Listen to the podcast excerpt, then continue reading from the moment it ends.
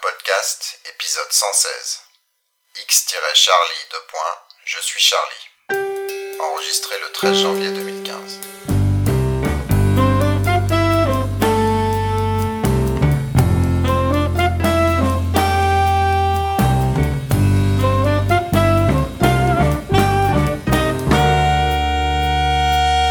Bonjour et bienvenue au Cascodeur épisode 116. Euh, C'est le premier épisode de l'année 2015, donc euh, bonne, Bonne année, à année. tous. Bonne Bonne année. année les gens Meilleurs Voilà. vœux, Meilleurs And vœux. Happy New Year Ouais. paix, prospérité, tout ça. Voilà. Surtout en ces temps. Euh, et puis, euh, avant qu'on passe à Et d'autres sujets, merci à nos sponsors. Euh, alors, il y en a moins Ouais. cette année. Ah, Bravo, bravo. C'est- J'ai j'ai applaudi quand tu dis qu'il y en a moins. euh, ça Ouais, il y bah, il y a eu Sphere et CloudBees. Euh, donc, un grand merci à eux, hein, notamment. On a pu faire le, le- comme ça qu'on a atteint le numéro 100. Hein. Oui. Souvenez-vous.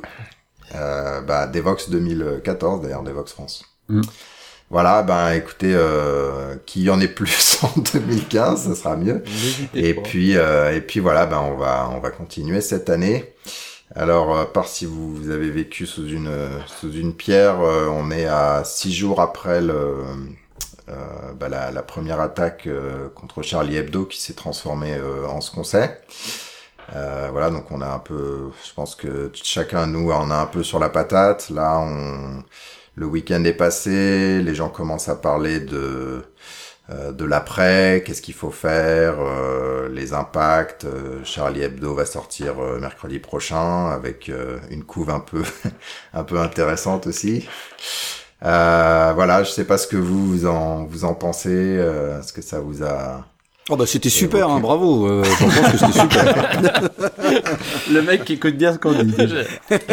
Ah, c'était génial, hein, ce que vous avez fait, c'était bien. Espèce de Bravo, Charlot. c'était très très T'es bien pas à Charlie, t'es à Charlot, toi. Euh, Pour une V1 c'était très très bien euh, Alors essayez de faire mieux pour une V2 Parce que 4 millions de personnes dehors euh, C'était plutôt pas mal Non, c'est, c'est enfin, le, en tout cas, cette, euh, cette union nationale est, c'est, bien et ça me, ça, ça redonne confiance un peu, je trouve. Mm.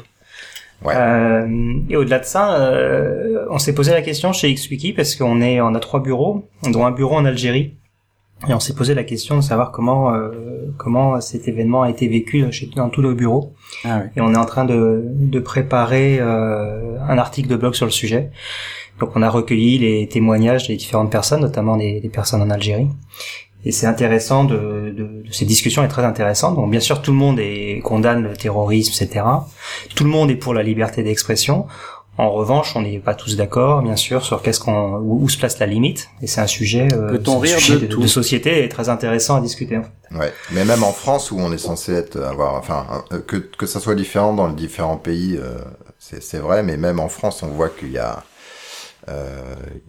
enfin moi j'ai essayé de suivre un peu tout, euh, notamment des des, euh, des lycéens euh, à droite, à gauche, il y a il y a des Bon, il y a des choses qui font mal euh, quand on entend le- leur réaction. Mm. Et alors, soit c'est parce qu'ils sont euh, encore jeunes, soit euh, il y, a, il y a eu un, enfin, il y a un, il y a un vrai dérapage euh, euh, problématique et je pense qu'il y a un peu des deux.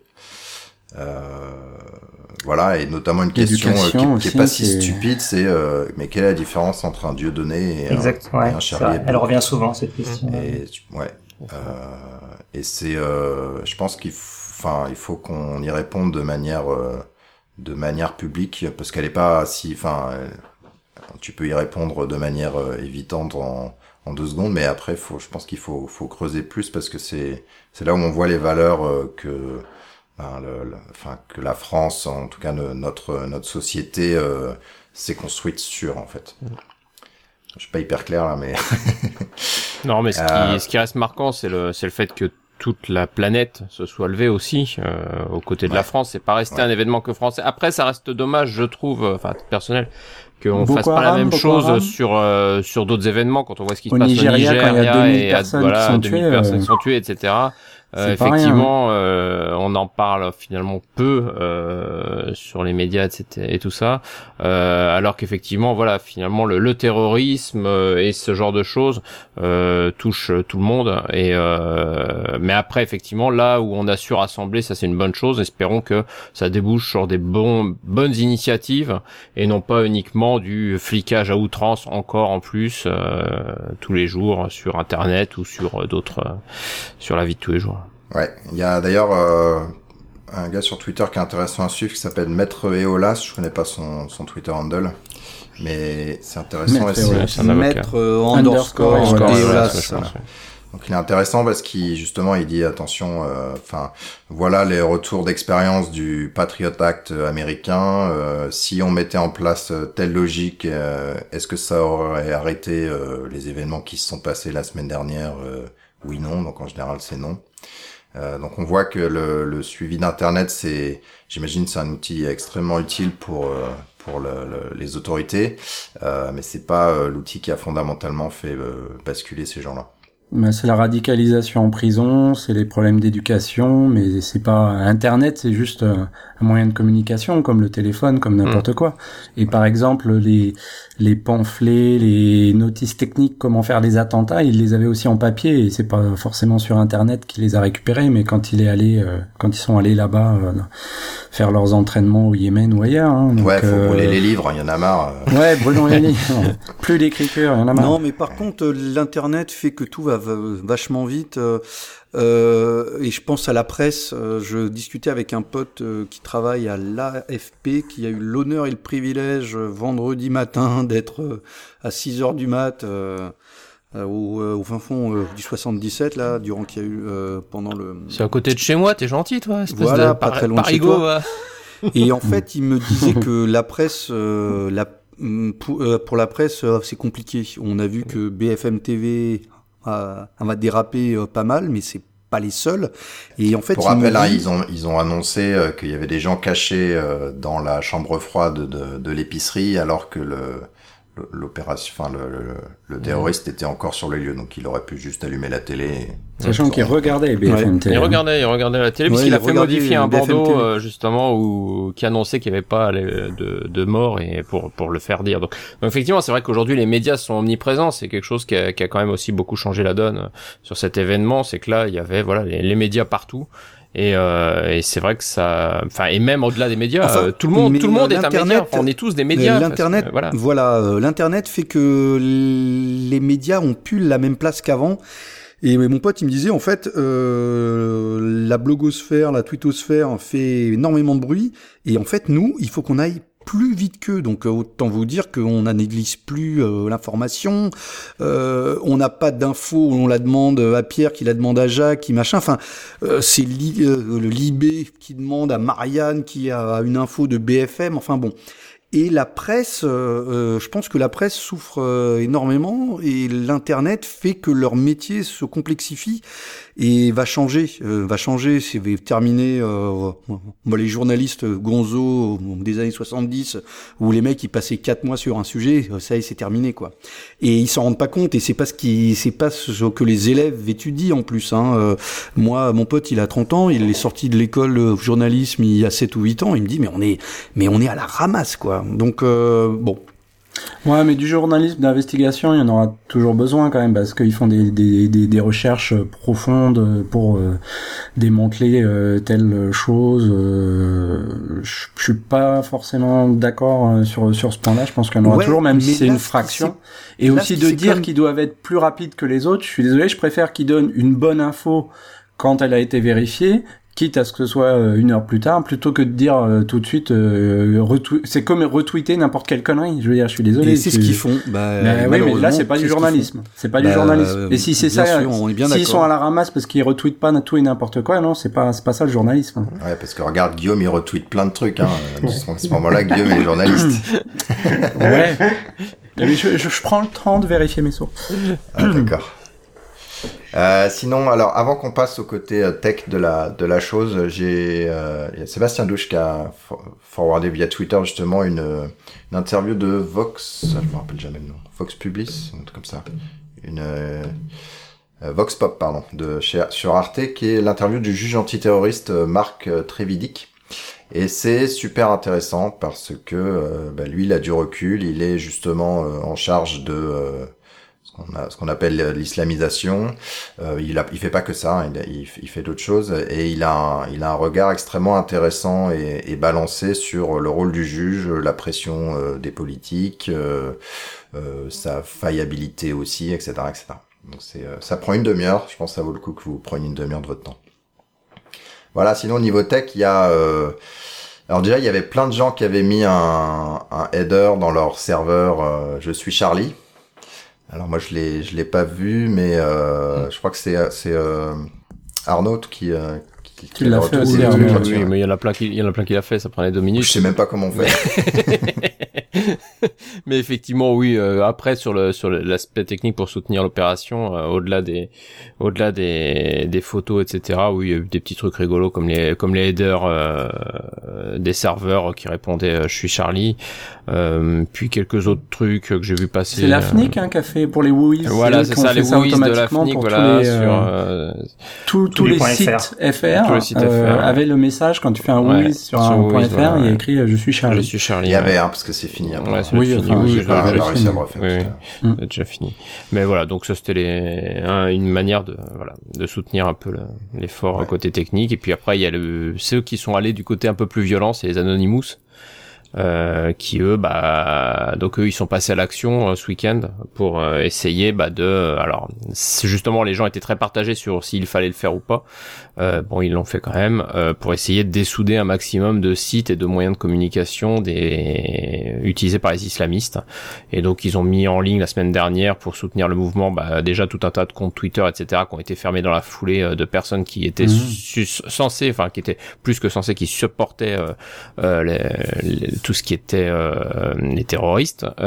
et derrière, pareil, ils ont fait des attaques sur des sites. Et, et donc, il y a tout, il y avait un suivi sur Twitter, il y avait un hashtag donné, je plus que c'était OP quelque chose, euh, OP Charlie. OP je suis Charlie. Ouais, et euh, sur lequel on pouvait suivre en fait, il voilà, il faisait des DDoS sur tout un tas de sites islamistes. Après, c'est ce que disaient les les pouvoirs publics et autres, c'est pas obligatoirement une bonne idée dans le sens où euh, bah ces sites-là, euh, des fois, ils sont plus ou moins sécurisés et ça permet aussi, c'est une énorme source d'information pour les les forces de, les forces de l'ordre, enfin. Et, et euh, voilà espionnage etc donc euh, d'un autre côté les avoir en ligne euh, tant qu'on les connaît c'est peut-être pas plus mal après effectivement voilà ils ont ils ont choisi de de les faire taire quelque temps pour pour voilà pour soutenir le non, et ça prouve aussi euh, que le monde euh, virtuel existe. Hein. Euh, le monde réel, quand on n'est pas content, on sort, on brandit une pancarte, on fait du bruit, on manifeste. Le monde virtuel, il existe. Donc, quand on n'est pas content, virtuellement, on peut aussi faire différentes actions. Mmh. Euh, bon, on a des siècles d'histoire de manifs en pleine rue de Paris, et je vous mmh. dis, il y a plein plein de pays où malheureusement les mecs ils ont pas le droit. Euh, peut-être qu'on y aura un début, euh, peut-être qu'il y aura des manifs euh, virtuels ou où il y aura des, des attaques comme ça de, de site en site. Enfin, je sais pas, mais Bon, voilà, il y a peut-être aussi une, de nouvelles choses qui se trament. Euh. Mais c'est une guerre dans le sens où effectivement, là, les Anonymous ont attaqué la, bah, ce qui est État islamiste et terroriste, et en réponse, là, je, je l'ai vu passer, mais j'ai pas noté les, les, informations, mais ce matin, enfin ou hier, il y a eu à l'inverse une attaque bah, des euh, mouvements islamistes vers des sites euh, américains, je crois. Ceci dit, répondre par une action illégale, c'est pas forcément la meilleure. Oui, mais voilà, c'est ça, c'est ça, c'est répondre à la violence par la violence, etc. Voilà, c'est c'est pas, c'est une autre violence dans la Bible qui est écrit œil pour œil, dent pour dent. ouais, mais depuis on a un travail, on a, on a appris à lire. tout à fait. euh, voilà, donc on va passer au, au, langage et puis dans le notre droit à la, à la satire, voilà, nous n'abandonnerons jamais. Il y avait une une quote intéressante qui disait Scala, c'est le perle pour les snobs. voilà, oh là là. On va lui voilà, on démarre 2015. C'est de la transition là, ça, ça tue tout là. Hein, voilà. C'est ça. Euh, sinon, on va passer à Java E et middleware, et là, on arrête la satire. on arrête la satire. Euh, Antonio, je sais pas si tu as suivi MVC basé sur euh, Jack Ceres euh, versus les servlets, je crois. Donc, il y avait débat. Oui, il y, a eu des bas en fait. Mais surtout des bas de contention, il paraît. euh, oui, moi je suis donc moi je fais uniquement partie de l'expert groupe Java 8 et CDI 2, mais c'est vrai que je suis abonné à pas mal de mailing list en tant qu'utilisateur, juste donc je ne lis pas tout. Mais ça, c'est un sujet qui me tenait à cœur. Vous savez qu'il y a une nouvelle spec euh, qui va euh, qui va naître avec Java 8, hein, c'est MVC, donc MVC 1.0. Et euh, il y a eu un démarrage un peu houleux parce que euh, Red Hat voulait prendre le lead sur cette spec et puis Oracle voulait prendre le lead et puis euh, bon voilà. Donc le spec lead c'est Oracle. Mais il y a pas mal de gens dans cette spec, je, crois qu'il y a une douzaine d'experts. Et en gros, l'idée, bah, MVC, où est-ce qu'on commence, où est-ce qu'on s'arrête. On aurait même pu imaginer un framework MVC pour une appli lourde, hein, Swing ou des choses comme ça. Donc c'est du MVC web. Et en fait, il y avait toute une partie euh, d'experts qui voulaient que cette spec soit basée sur les servlettes. Euh, donc euh, quelque chose qui permettrait d'utiliser d'autres protocoles, d'autres technos, enfin donc utiliser les servlettes assez bas. et d'autres voulaient utiliser JAX-RS, REST, euh, donc il y a eu y a un vote et à une voix près, euh, MVC 1.0 sera basé sur Jacques RS. Euh, bon, voilà, moi je voulais, euh, enfin je, je, voulais rien parce que je faisais pas partie de l'expert groupe, mais je m'étais exprimé lorsque j'avais soutenu euh, la spec. J'aurais aimé un truc un, peu plus bas niveau pour pour facilement plugger du Jacques CRS ou autre chose. Euh, mais ça s'est pas fait. Donc voilà, MVC 1.0 qui naîtra dans quelques années sera basé sur Jacques CRS. Et Antonio, ça veut dire quoi basé Si ça veut dire que tu ne pourras utiliser euh, que avec Jacques CRS ou pas? Oui, bah oui, ouais. Et le but du jeu, ça aurait été de euh, de se baser sur sur Servlet et de plugger Jacques CRS ou plugger d'autres choses. Et là, a priori, hein, bon, le mail date de la semaine dernière, hein, euh, mais a priori, on pourra on pourra faire que du Jacques CRS avec euh, avec cette spécification. Jacques CRS ne sera pas euh, Donc ça facilement limite, ça limite pas un peu limité quand même. Je bah vous encourage à lancer le hashtag je suis servlette. on avait dit qu'on arrêtait.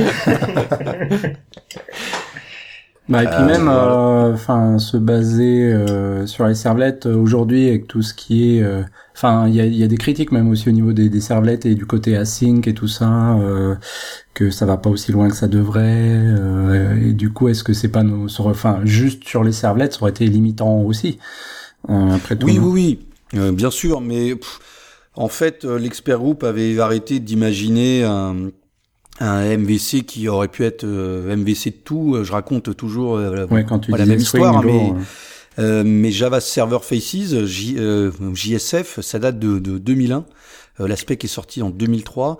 Et JSF, euh, c'est censé faire euh, des pages de tout.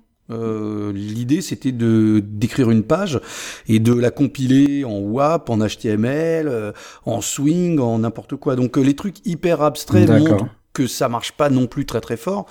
Maintenant, JSF impose d'avoir une implémentation HTML, mais en gros, c'était fait pour tout. Euh, c'est pour ça que c'est une spec qui est décriée parce qu'elle est pas très web friendly quand même. Mhm. Euh, JSF a supporté l'HTTP GET en 2009, on peut pas dire que voilà. Et donc MVC, se dire on fait un MVC qui pourrait se euh, baser sur tout, l'idée a été vite laissée de côté. Donc c'était un, un, un, MVC web. Voilà, on aurait pu imaginer un struts qui implémenterait ça ou des choses comme ça. Bon, donc Servlet c'était peut-être pas non plus ce qu'il y a de mieux, mais c'était suffisamment abstrait euh, et bas niveau pour, pour pouvoir mettre d'autres choses. J'ai mhm. l'impression que là, ça sera du JAX RS, sinon rien. D'accord. Donc c'est finalement une extension de JAX RS, hein, une extension de. Voilà, c'est ça. Bah oui, en fait, initialement, MVC ça aurait même dû être à l'intérieur de JAX RS. Et l'idée de le sortir, c'était se dire, bah non, on va se baser sur autre chose, euh, sur euh, les servlettes et euh, l'expert group est revenu, est revenu sur ce choix. Bon, on va passer à la suite parce qu'on voulait aussi faire une rétrospective de l'année. Hein, on a oublié de vous dire au début. Donc on va passer sur les news un peu plus rapidement que d'habitude. Mais quand même, il y a Hibernate OGM final qui est sorti pour de vrai. Ça y est, c'était mi-décembre. Euh, donc là, vous étiez tous en vacances. Donc, donc là, le moratoire sur les. OGM est fini, quoi. Voilà, c'est ça. 2015, euh, l'année de la génétique. Euh, donc je vous encourage à y aller. Donc on a mis pas mal de temps à sortir, on est on est content et puis là on continue à bosser sur la suite évidemment. Et dans la même veine, euh, puisque c'est le même jour ou la veille, on a sorti Hibernate Search 5 qui, euh, si je dois résumer, donc euh, mise à jour à Lucene 4, euh, 4 points quelque chose, donc ça c'est une grosse migration. Heureusement pour les gens, euh, la plupart des, des changements d'API que Lucene a fait euh, ne vous impacteront pas si vous utilisez les API Hibernate Search. Euh, beaucoup d'améliorations euh, internes et notamment euh, notamment de perf évidemment. Euh, quoi d'autre On supporte JDK 789 hein. et puis on a pas mal modularisé. Donc vous pouvez normalement on est compatible au SGI, on est on a modularisé pour Wildfly aussi euh, 8.x. Voilà des des des requêtes this, voilà plein plein de, de petites choses. Donc je vous encourage aussi à, à aller voir ce truc là. Breaking news, on reçoit un tweet d'un auditeur, un Est-ce que tu as vérifié tes informations avant. Oui, Endelouf, qui nous dit que Windev 20 est sorti. Je répète, Windev 20 est sorti et les pochettes sont plus chaudes qu'avant. Et c'est vrai ou pas? je sais pas, il faut que je, il faut que je vérifie. On avait dit, on vérifie les sources. Vérifie les sources là, parce que si tu te mets à côté, euh, Le vin, je ne sais pas, mais c'est vrai que j'ai revu passer, c'était euh, Nicolas Martignol qui retweetait l'autre jour le catalogue de Windev euh, de l'année ou je sais pas quoi, et c'est vrai que euh, voilà, ils sont toujours dans cette logique euh, C'est fou, ça. de voilà, de, ont des gens, de ouais. jeunes femmes à moitié dénudées qui présentent leurs produits. Bon, voilà, 2015. Bien joué les gars. c'est vrai. D'ailleurs, il y a une étude, euh, alors je sais plus où j'ai lu ça, mais de, de gens qui ont fait un test. Ils ont pris deux clients similaires sur le même salon et euh, il y en a qui ont pris des, qui ont mis en place des, des boost babes, Mhm. donc euh, des filles qui n'avaient euh, aucun rapport avec la boîte, mais qui étaient plutôt jolies, et un autre où ils ont pris des hôtesses, euh, on va dire euh, moins euh, avantagées physiquement. Et en fait, il y a eu un tiers de moins de leads, de génération de leads, de gens présents sur le sur le stand, euh, de le stand où il y avait justement euh, les les Boost Babes. Donc Au, faut... au salon de l'auto, tu veux dire? Parce que pas là, si- je pense non, que c'est un peu non, mais là il y en a partout malheureusement. Mais non, non, c'était dans une. Je sais pas si c'était de la tech, mais je pense que c'était de la tech. Et donc c'est intéressant de, de voir que finalement euh, ce vieil adage euh, du qui le mal est attiré par les par les filles blondes euh, au niveau de au niveau des stands. Ben, finalement ça se ça sort pas en lead euh, en génération de pas en pognon quoi. Donc euh, peut-être temps d'arrêter euh, ce truc là. Pas pour cette raison d'ailleurs, mais peut-être temps d'arrêter. Oui. Voilà, on va passer au pass et au mobile. Euh, ah voilà, déjà voilà. L'autre euh, l'autre problème de 2015, hein, CloudWatt euh, arrête. En fait, il y a un désengagement de l'État de, de CloudWatt et Orange rachèterait euh, les parts donc à la Caisse des dépôts, à Thales. Et je sais pas si l'État avait de l'argent en direct. L'avantage, c'est que finalement, uniquement la moitié de l'enveloppe initiale prévue par l'État a été dépensée. Donc euh, ça, c'est cool. La mauvaise nouvelle, c'est que on se l'autre moitié a mis été 35 ou 70 millions et qu'ils ont fait 2 millions de chiffre d'affaires en 2014. Donc, euh, pas rendu pour le retour Ouais. sur investissement.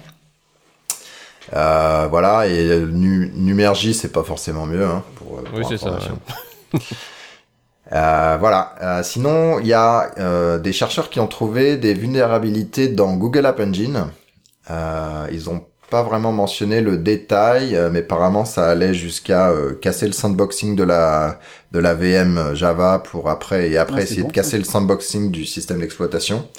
Malheureusement, j'ai pas retrouvé l'info ailleurs, donc je n'ai pas pu avoir plus de détails. Mais en tout cas, si vous êtes dans du Google App Engine, euh, essayez de suivre un peu euh, cette info. J'imagine que Google a, a réagi d'une d'une manière ou d'une autre, mais j'ai pas réussi à trouver. Voilà, sinon, meilleure nouvelle, il y a Android Studio 1.0 qui est sorti, ça y est. Alors c'était le c'était l'année dernière, je crois, mais donc c'est la version qui est basée sur euh, sur IntelliJ. IDEA, c'est ça? C'est ça. Ouais. IntelliJ, donc c'est une version. Mais du coup, c'est la version. Parce que attends, c'est quoi la dernière version? C'est 13 ou qua- euh, 14, je sais jamais. Et 14, là, ouais. c'est euh, donc c'est basé sur la version euh, 13 Mm. euh, d'IntelliJ. Et puis bah basé aussi sur Gradle hein, pour euh, tout ce qui est euh, build et tout ça. Mais en tout cas, moi je l'ai Ouais. utilisé un petit peu là pour euh, quand on travaillait sur le support Android euh, pour Groovy. Et euh, bah, c'est plutôt sympa. Et puis comme euh, moi, ça fait des années que j'utilise IntelliJ, bah, je me sens euh, à la maison quand j'utilise l'IDE. Donc euh, plutôt pas mal fait. D'accord. Cyanogen Mode. C'était, c'est moi qui l'ai rajouté. Je sais pas si vous l'avez vu passer celle-là. c'est un article qui explique pourquoi il ne faut plus utiliser euh, Cyanogen Mode. Euh, ROM très réputé pour euh, pour Android. Je sais pas, il y en a qui l'ont utilisé chez vous. Vous utilisez Bah, du de l'Android moi, de base justement- à l'époque. Bah justement sur le OnePlus, c'est euh, C'est Cyanogen c'est Mode. pas ouais. celle ouais. du OnePlus là? Et euh, à première vue, alors bon, euh, ça c'est donc c'était un article, mais il a fait pas mal de bruit. À première vue, il était pas mal euh, supporté par. En fait, euh, ce qui se passe, c'est que Cyanogen Mode, donc au départ, enfin, pour- moi je suis pas Android, donc euh, genre euh, un peu de mal, mais au départ, effectivement, du fait des limitations d'Android euh, par rapport aux devices et par rapport aux, aux constructeurs, il y a eu Cyanogen Mode euh, qui permettait bah, de faire un peu tout et n'importe quoi, comme euh, Hmm. euh, au niveau OS et avoir beaucoup de liberté sur euh, sur son OS. Euh, en routant son, son téléphone, mais donc ça c'était à peu près facile sur. euh, Je, je crois que je l'avais fait chez- sur celui de ma femme à l'époque. Et en fait, bah aujourd'hui ils avaient créé une société à première vue pour supporter un peu le- les développements de Cyanogen Mode et euh, en gros ils sont fichus un peu de, enfin donc les fondateurs sont un peu fichus de la tête de tout le monde en bah en commençant à faire du business et euh, bah justement en évinçant bah, une bonne partie de l'aspect communautaire de la chose, en, euh, en virant bah, tout ce qui n'était plus euh, comment euh, compatible avec les bons vouloirs des constructeurs. Donc ce qui faisait tout l'intérêt finalement de la ROM au départ puisque c'était justement d'ouvrir euh, un peu euh, toutes les toutes les portes fermées chez chez Google par défaut et euh, donc Mais oui, aussi les histoires d'exclusivité là qui donnaient euh, Oui, à oh. certains pour tel pays ou pour tout le monde, alors qu'après ils donnaient les- la même exclusivité pour d'autres. Enfin, Voilà, donc euh, donc un certain nombre de, de casseroles, on va dire, par les par les fondateurs de, de Cyanogen Mode et donc les gens effectivement aujourd'hui supposent, enfin voilà, partent du principe que c'est plus dans le, dans le sens que ça allait, ça a perdu de sa, sa brillance et que voilà, il serait temps d'aller voir ailleurs. D'accord. Sinon, on va encore péter Internet euh, à une date spécifique, le 30 juin C'est 2015. ça. C'est quoi le problème en rapidement? Euh, bah c'est la Terre, elle tourne C'est trop que vite. la planète ne tourne pas rond, monsieur. C'est ça. Ah bah ça on savait. hein. Et donc on va rajouter, alors je sais plus combien que c'est, c'est une seconde, hein, c'est ça, c'est une seconde qu'on va C'est une seconde. rajouter seconde. le 30 juin, euh, je sais plus à quelle heure exactement. Bah à minuit. Bah, Et- à minuit oui, mais- euh, et 60 secondes. Voilà. Donc c'est il sera 23h59, 23h59 60. Voilà. C'est bizarre, hein. Et, pourquoi ça pète les trucs ça? Bah la dernière fois c'était surtout dans les dans les JVM justement, je crois que c'est pour ça qu'on se fait pas mal charrier, euh, c'est qu'il y avait eu un bug, je crois, la dernière fois où ils ont fait ça sur euh, sur certaines euh, JVM, sur les vieilles Les JVM. problèmes de Il y synchronisation. avait eu un bug, aussi. alors et donc ça avait créé quelques soucis euh, parce que bon sinon à peu près les, les systèmes Linux etc gèrent ça correctement, Euh, mais c'était je crois qu'il y a eu beaucoup de soucis au niveau JVM. Après voilà c'est toujours le même truc, c'est que euh, ces dates là sont pas euh, définies superbement à l'avance et donc bah les vieux vieux systèmes pas à jour, euh, bah ils sont pas obligatoirement euh, voilà up to date. C'est pas le truc où Google il avançait d'une milliseconde, Ouais. une microseconde. Ouais, c'est ça, ouais. C'est Ouais, ça. c'est ça, ouais. C'est ça. Euh, Eux, ils le font euh, par petits, petits morceaux. Le smearing, ou je sais plus comment ils appellent ça. Et du coup, ça se sent moins au niveau des systèmes pour la synchronisation des horloges, euh, vu qu'ils le font euh, progressivement. C'est assez malin. Donc on va dormir une seconde de plus, en gros, c'est ce qu'il faut retenir. Ouais.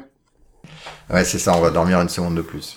C'est ça qui est bien. Enfin, nous, encore, euh, on s'en fiche, mais les mômes, est-ce que nos mômes dormiront une minute de, Une seconde. une seconde de plus Si seulement. Bah non, c'est bien ça le problème. Ouais, c'est ça, ouais. Eh ben non. Ouais, ouais. Beaucoup de secondes, moi, les miens, faudrait qu'ils dorment le plus. Voilà, sinon quelques news autour de Docker.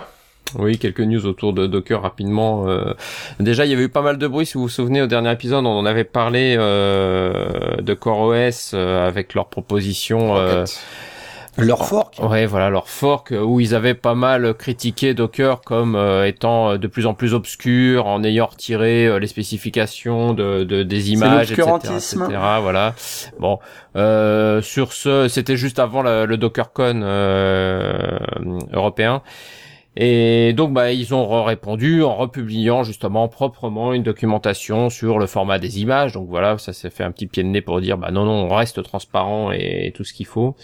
Euh, dans les autres news Docker, donc bah oui, donc Do- Docker, euh, leur euh, conférence euh, européenne, euh, les vidéos commencent à être disponibles sur leur blog. Donc ceux que ça intéresse, vous pouvez aller voir, il y a des sujets assez intéressants avec le- les nouveautés dont on avait parlé lors de l'épisode du mois dernier. Et euh, côté bah, livraison, ils ont fait la version 1.4 et la version 1.3.3 de mémoire. Euh, la 1.4, c'est ce qu'ils avaient annoncé, c'est bah quoi de neuf? Bah rien, mais juste on a nettoyé sous le capot pour que ça soit plus propre. Et la 1.3.3, c'est pour incorporer un bug de sécurité, enfin fixer un bug de sécurité qu'ils avaient euh, qu'ils avaient découvert récemment. Voilà. D'accord. Il pour est moche leur logo quand même. Docker. Il est moche. Si Rocket a un meilleur logo, je passe. à- Solomon, si tu nous entends. Ouais, c'est ça. Euh, Euh, et sinon, il y a euh, l'Iliade, donc euh, les gens de Free, hein, ça. derrière, qui lance un service de cloud basé sur des processeurs ARM. Voilà, ça c'est le, ça a été annoncé, je crois, il y a un mois aussi, un petit mois. Euh, donc, bah, ils essayent de, de faire un peu nouveau. C'est vrai qu'aujourd'hui dans le cloud, on trouve bah, du de l'Intel et puis des, des stacks assez standards. Et c'est vrai qu'aujourd'hui, on trouve de l'ARM un peu partout. Enfin, de plus en plus, on va dire, dans les téléphones, dans tout ce qui est un peu le, les, les trucs connectés à la maison, l'IoT, euh, et puis euh, bah, toutes les des armes partout, en fait. Ouais, il y a des armes partout, mais celles-là, elles sont, celles- celles-là, on veut bien. Et donc, bah voilà, donc Iliad a sorti un service de cloud euh, avec processeur ARM euh, pour bah justement permettre bah, de, de tester et d'avoir à la demande bah, ce, ce genre d'architecture qu'aujourd'hui on n'a pas euh, et qui, bah après, pour eux, semble intéressant aussi point de vue économiquement puisque bah c'est pas super cher, euh, c'est ça consomme peu, etc. Donc il y a pas mal d'avantages. Et donc voilà, donc c'est les premiers a priori à sortir ce genre d'offre euh, de cloud euh, avec du processeur ARM. Et est-ce que ça reste un peu grave slow Grave, enfin, très lent. Bah, ça reste, à comparaison, oui, ça reste toujours des architectures qui sont moins euh, punchy que ce qu'on peut connaître a priori sur les autres, euh, sur les autres systèmes type Intel. Mais, euh, mais voilà, aujourd'hui, c'est ce qui, euh, par contre, point de vue économie d'énergie, tout ça, ça semble plus intéressant. Donc, euh, c'est un bon, il y a un bon trade-off là-dessus pour que ça soit euh, embedé, etc. C'est online.net, hein, le- donc c'est la, une filiale de Iliad. Ouais, c'est, c'est dans leur truc À là, les propos, poneys. En fait, euh, euh, vous avez vu que euh, Intel sort la cinquième euh, génération de pro- euh, processeurs au mois de mars. Ils sont passés de 22 euh, nanomètres à 14 nanomètres. Enfin, et donc là, ils ont un nouveau pro- euh, processeur. Je, je ne connais plus le nom de code. Euh, qui sort au, au mois de mars, euh, plus mieux, euh, meilleur, euh, qui va plus vite, euh, et qui consomme moins Ah. et avec plus euh, de transistors. Ça va relancer la course au processeur. Ça va peut-être enfin relancer Ouais. parce que ça s'était un peu calmé ces dernières années. Oui, Donc, oui, euh, ça va effectivement, enfin l'article disait qu'il s'était pas passé grand chose là Bah, euh, sur, euh, sur sur les dernières années. La loi de Moore s'était un peu arrêtée euh, ces derniers temps. On multipliait le nombre de threads, mais effectivement, on n'était pas capable techniquement d'avoir plus de plus de choses en taille.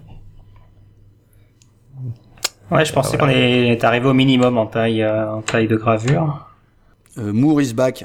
Moore is back. Et il avait jamais vraiment... euh, parce qu'en fait, Moore, c'était par, euh, par dollar, hein, c'était Voilà. pas par... euh, Non, il est pas parti parce que c'est c'est pas ouais c'est pas parce que tu réduis la taille qu'il est Bah, parti. c'est ce qu'ils faisaient ces Oui, derniers oui, temps avec les le- nouvelles instructions, 3D, avec les cœurs virtuels, avec avec plus de cœurs, etc. Voilà, Ouais. c'est ce qui se passait. C'est c'est là-dessus que ça a changé. Et euh, d'ailleurs, euh, Google, euh, non, c'est Facebook euh, qui testait des data centers ARM, mais on a, on en a pas entendu parler depuis la news euh, qui s'était passée il y a un an ou un an et demi. Ouais, c'est vrai. Ce que je me disais quand j'ai vu cette news-là, je me suis dit, il me semblait pourtant avoir déjà vu quelque part que c'est pas la... Enfin, du coup, je pensais que c'était pas les premiers à faire du ARM euh, en cloud. Et donc, c'était Facebook, ça devait être ça, ouais. Mm. Ouais. Voilà, sinon on va aller un petit peu au-delà du code. Euh, les objets connectés et la vie privée. Euh, Qu'est-ce que je- c'était moi ça? Je sais plus. Ah oui, si. C'était euh, c'était suite au CES qu'il y a eu à, à Las Vegas. C'est un article de de Corben hein, que beaucoup doivent connaître, euh, qui était assez euh, intéressant. Corben Dallas. Hein? Je suis le Guillaume euh, Laforce de, de Minterm. Corben Dallas. Dallas, d'accord. C'est parti. Corben, si tu nous écoutes. Alors donc euh, oui, donc il est allé au CES pour ceux qui suivaient, qui le suivent sur Twitter ou autre, et euh, il faisait des articles un peu de ce qu'ils ont vu. Et bon bah voilà, cette année obligatoirement au CES, il y a eu beaucoup de domotique, beaucoup de choses connectées euh, avec les nouvelles, euh, les nouvelles montres, euh, toutes ces choses là. Et c'est vrai qu'il faisait un peu un article euh, en, en mode, euh, en mode j'ai peur euh, où voilà où il explique que bah dans les presses qu'il voyait chez Samsung et autres, euh, c'est vrai que bah au cœur de, du système on voit que bah c'est nous. C'est nous, le but c'est de mieux nous connaître avec tous les objets connectés, c'est euh, on va connaître notre poids, on va connaître notre santé, on va connaître nos, nos rythmes de vie, notre frigo, quand est-ce qu'on l'ouvre, on le ferme, etc. Et, et bah le problème de tout ça, c'est que c'est à vocation au départ pour notre bien parce que ça va nous donner des informations plus pertinentes sur bah sur tout un tas de choses dans notre environnement. Quand est-ce qu'il faut qu'on réapprovisionne le frigo, quand est-ce qu'il faut qu'on voilà qu'on fasse plein de choses?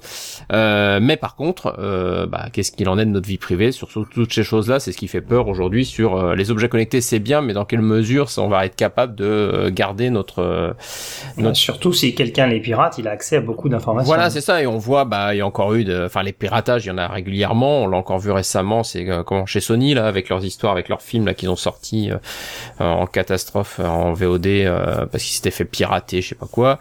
voilà, donc le piratage, il y en aura, il y en aura toujours, et ça va devenir une richesse énorme de pouvoir pirater ces choses-là. Et plus on aura d'informations et plus elles seront connectées, bah c'est vrai que voilà, euh, euh, autant bon, euh, celui qui piratera, piratera ma courbe de poids, je pense pas qu'il en fera grand-chose.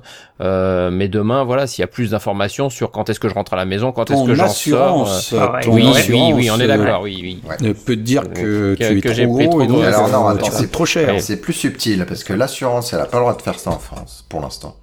Mais Google est capable de vendre des fichiers euh, ciblés à des assurances. Ouais. Et donc je sais plus où j'ai lu ça, mais en gros, euh, un des métiers de Google, c'est de vendre. Ah bah si, c'était sur euh, euh l'économie en question, je crois, sur France. Enfin, ils ont un podcast. France Culture, je crois.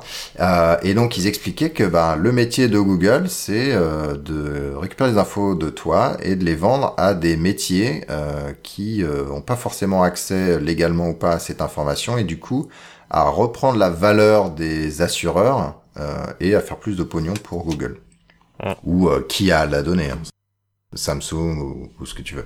et donc, c'est... Enfin, c'est je, je connaissais pas du tout ce, enfin, le, cette, cette, logique derrière et ça fait un peu froid dans le dos. Parce qu'en France, j'imagine, tu dois pas avoir le droit de, de mettre des infos sur quelqu'un nominativement, mais quand il fait partie d'un groupe, euh, sans dire de qui est à quoi exactement, et tu dois pouvoir avoir des avoir le droit d'avoir des critères sur un groupe, je pense. Ouais, alors je je connais pas le, le, détail, donc je vais arrêter de dire des bêtises, mais ouais, ah. ça doit être un truc dans ce dans ce goût-là. Il y a pas mal de choses. Tu peux garder les statistiques, mais après effectivement, de toute façon, tu es obligé de faire des déclarations à la CNIL. Mais c'est toujours le même truc. C'est voilà, en France, tu es obligé de, etc. Mais par contre, il y a pas que la France. L'internet c'est mondial. Euh, les autres à côté, eux, ils font, ils ont d'autres règles, ils font un peu ce qu'ils veulent. Et on, comme on le disait juste avant, c'est que bah il y a tout ce qui est pirate. Euh, qui eux peuvent encore faire euh, autre chose. Donc c'est vrai qu'aujourd'hui, bon voilà, euh, les informations, on va en avoir de plus en plus en ligne, on va avoir de plus en plus de sensors un peu partout. Euh, mais il serait peut-être temps ouais, de se poser les questions de bah, ces informations-là, où est-ce qu'on les met? Il y a beaucoup de gens qui euh, qui disent ah, bah, moi je quitte Apple, je quitte Google parce que euh, Big Brother, ils voient autre chose, etc. mais c'est vrai que demain, avec encore plus de choses connectées, que ce soit dans nos maisons, dans notre sur notre montre ou autre chose, bah voilà, on continue d'aller dans ces logiques de, de l'information qui circule, qui se centralise, qui et qui peut s'analyser derrière et et ça va circuler de plus en plus parce que on, le gros sujet maintenant, c'est euh, le partage euh, entre ces différents systèmes. Voilà, tout à fait. Parce qu'actuellement ils sont incompatibles, mais euh, on travaille beaucoup sur les rendre bah, compatibles. c'est les, les, fameux systèmes, bah pour la santé, les Google Earth ou euh, puis je sais plus chez Apple c'est pareil, la Apple, Apple je sais plus quoi là, euh, où effectivement eux ils veulent. Kit, je crois. Ouais, c'est ça. Et bah voilà, tous ces trucs-là aujourd'hui, bon, ça marche pas encore, les gens sont pas d'accord, c'est pas encore. Mais voilà, demain où toutes les applis enverront toutes les données de santé dans ces trucs-là, bah celui qui hack ce, ce système central, bah voilà, il, a accès à toutes les données de santé de de X personnes. Et ça, et voilà, ça c'est pour la santé, mais euh, il y a plein d'autres pendants de, notre vie qui qui qui sont de la même manière euh, interconnectés, qui seront, bon arrête de nous faire rire Vincent euh, qui sont interconnectés qui demain pourront être utilisés par les par tout le monde et je vous conseille le café philo à Devox France le vendredi de 14h à 16h venez euh, philosopher avec des philosophes sur le numérique autour d'un petit café voilà séquence pub Et si on n'aime pas le café et qu'on boit du thé, il y aura du thé. Il y aura un thé philo. du chocolat, du ah. thé. Il y aura un thé philo et chocolat philo. Voilà, sinon euh, rapidement, donc comment GitHub utilise GitHub Pages pour sa documentation? Oui, c'est juste un avant, article. Avant que tu parles de ça, je, je me rappelle plus encore où j'ai lu cet article, mais euh, il y a, ils expliquaient comment GitHub utilise euh, les pull requests partout et il se force à avoir des documents qui sont diffables. Donc c'est-à-dire, euh, au lieu d'utiliser un Excel, c'est un c'est un CSV. Euh, comme ça, on peut voir les différences, on peut discuter, on, on peut commiter, on peut revenir en arrière, etc., etc. Et ils appliquent ça partout, y compris euh, la les règles RH, euh, donc les les documents euh, avec des chiffres, etc., etc. Donc là, je vais te laisser parler de GitHub Pages plus précisément. Bah, c'est dans la même logique en fait. Et c'est là, c'est un retour d'expérience qu'ils ont fait sur leur partie donc documentation. Ils ont pas mal de docs chez GitHub qui sont d'ailleurs bien fichus pour ceux qui sont allés voir euh, euh, sur Git en- entre autres et sur leur service à eux. Et, euh, et c'est vrai que là-dessus, bah voilà, ils, font un retour d'expérience sur comment ils ont fait évoluer leur ancien cycle de, de documentation qui était un peu euh, un peu obscur avec un workflow un peu complexe pour passer bah, une fois de plus sur du Git, du GitHub Pages et de des des PR, euh, des PR et, et voilà. Donc c'est un retour d'expérience comme les autres, mais voilà, c'est vrai que ça donne ça met en perspective euh, les manières de faire actuellement qu'on peut avoir chez certains éditeurs ou autres pour bah voilà essayer d'aller sur des trucs un peu plus euh, lisibles et comme tu disais voilà c'est ils se forcent eux-mêmes à avoir des choses qui qu'on puisse faire des diffs qu'on puisse facilement euh, contribuer et je pense que c'est vraiment une bonne chose euh, ça, ça simplifie quand même beaucoup les choses Et là, Vincent, il est hyper énervé parce qu'il peut pas parler à cause de, de bruit chez lui. Mais là, il dirait, mais les, les wikis, les wikis. Exactement. Non, tu veux en dire un peu plus? C'est pas grave s'il y a du bruit. non, non, non, bah, non, mais c'est intéressant. Enfin, ceci dit, c'est un, quand tu vois GitHub Pages, euh, finalement, euh, c'est pas très loin. Parce que tu peux très bien implémenter un wiki Ouais. avec euh, un stockage Git, hein. Ouais. Donc c'est pas très différent, c'est juste un wiki très basique, c'est tout. Et est-ce que vous avez la possibilité de... Parce que là, on, par exemple, on, on préparait l'abstract des cascodeurs pour Devox France. Et euh, donc, je me suis dit, bah tiens, je vais faire l'expérience, je mets dans XWiki. Et finalement, euh, donc il y en a qui m'ont répondu sur euh, sur Skype, il y en a d'autres euh, comme toi qui a mis un commentaire. Donc là, c'est déjà plus proche de l'histoire du wiki. Personne n'a modifié la page, bon, dommage. Et, euh, et je me demande si vous avez dans les cartons l'idée de mettre des commentaires par ligne ou tu vois un truc qui permet d'être un peu plus euh, Bah, Il y a contextuel. déjà les annotations euh, dans XWiki. Bah, c'est c'est les annotations. Ouais, c'est ce que je t'ai mis en fait que tu, si tu actives la vision des annotations, tu vas les voir contextuellement. Ouais. Ah d'accord, donc j'avais Là, tu pas les vois en bas dans le bon commentaire, truc. mais mais tu l'as. euh, c'est l'annotation. C'est fait pour ça en fait. C'est où annotation? Comment je l'active le truc? Tu... Bon là, on sort du truc sur la page. Euh, sur la droite, tu as mort et t'as annotation. Plus d'action. Mais on peut le mettre par défaut. Je l'ai pas juste pas mis par défaut, mais euh, par exemple, attends, je te le. Tu vois ou pas? Bah là, je l'ai affiché les annotations. Ah voilà, c'est ça. J'ai la page là. Voilà. Donc tu fais plus d'action, annotation, et là tu fais tu cliques afficher l'annotation. Mais il faut aller sur une page où il y a les annotations, il y a une annotation, sinon tu peux pas le Ah voir. mais là, t'en as pas mis en fait. Ah oui, d'accord. pas, Tu n'as c'est pas utilisé les annotations. Tu vas sur la page de ton truc là, Ouais. euh, où t'as mis le truc et tu verras. D'accord. Ok, bon. Désolé, euh, chers auditeurs. Euh, voilà, sinon il y a euh, un article sur euh, qu'est-ce que c'est qu'un bon product manager. Euh, bon, bah, c'est un peu classique en termes d'article, mais ça rappelle, ben, c'est pas du micromanagement avec une liste de tâches, mais donner des problèmes, leur donner des problèmes à, résoudre à ces product managers, des missions claires, des choses comme ça. Donc, si vous êtes dans une boîte qui essaie de se structurer un peu avec cette idée de de product manager qui euh, qui arrive, ça vaut ça vaut le coup. C'est de euh, Putain, monsieur moi, Paul, je vais- Paul Sullivan. Moi, je vais de client en client et j'ai l'impression qu'ils lisent tous euh, des articles différents, des livres différents. Enfin, c'est c'est un peu euh, qu'est-ce qu'un bon PO, qu'est-ce qu'un bon euh, Scrum Master, qu'est-ce qu'un bon Product Manager? Euh, Je suis blasé, quoi. Je suis blasé, moi. Je euh, l'agilité. Euh, je sais pas, enfin, il y a mille et une règles, ça va dans mille et un sens, et surtout, il y a mille et une interprétations des êtres humains, et, et euh, la- l'agilité, euh, j'en fais depuis dix ans sur, sur, moi, sur des projets différents, et je sais toujours pas ce que c'est, en fait. Donc, je le lirai avec attention, j'en parlerai aux gens que je croiserai, mais euh, je suis un peu dé, euh, euh, dépité, moi. Ouais, là, ça parle pas d'agilité, hein, c'est plus, c'est plus euh, euh, piloter sa boîte. Mais, euh, voilà, sinon il y a Travis CI from Open Unlimited to Minimum Vacation Policy. Mais je l'ai pas traduit. Ah Euh, oui, je suis un peu. Donc avant, ils offraient. Euh... Ouais, c'est ça. C'est un article qu'ils ont fait il y a quoi, 15 jours, 3 semaines. Euh, en fait, au départ, euh, chez Travis donc ils sont ils sont à la cool, en remote, etc. Pour la plupart. Enfin voilà, donc c'est c'est la boîte petite boîte à la cool. Et en gros, les vacances, c'est bah comme tu veux. Voilà. Donc c'est en gros, bah de toute façon, t'es là, t'es pas là, on le sait très bien, on s'organise et euh, euh, le tout c'est que tu préviennes et tu prends autant de congés. Donc il y a aucune règle. Euh, et là, donc en fait, ils viennent de changer parce que bah il s'est produit bah l'inverse de ce que tout bon manager de nos grosses entreprises se dirait ah mais les gens ne vont jamais travailler, ils ne vont rien faire, etc. Bah c'est effectivement l'effet inverse, c'est que bah les gens se sont quasiment tous mis en burn-out euh, à ne pas prendre de congés parce que bah voilà intéressés par leur boulot qui leur plaît euh, et donc bah derrière euh, ils se sont mis un maximum de stress et donc finalement ils sont venus à une politique euh, de, de congés minimum. Donc ils ont instauré, alors je sais plus combien que c'est, mais euh, cinq semaines. Je crois. Ouais, cinq semaines de, ah de congés minimum par an. Euh, mais après voilà, c'est sans limite ceux qui veulent. Et euh... pour info, en France, si tu ne, je crois que c'est deux ou trois semaines, si tu as moins de, enfin si tu prends moins de deux semaines de vacances, tu perds ton droit à la Sécu. Ah. Il y a une règle comme ça, je crois. Bon bah je raccroche. alors il y en a une à un moment donné. c'est marrant, on a le même problème chez XWiki en fait que, que Travis que tu dis. Euh...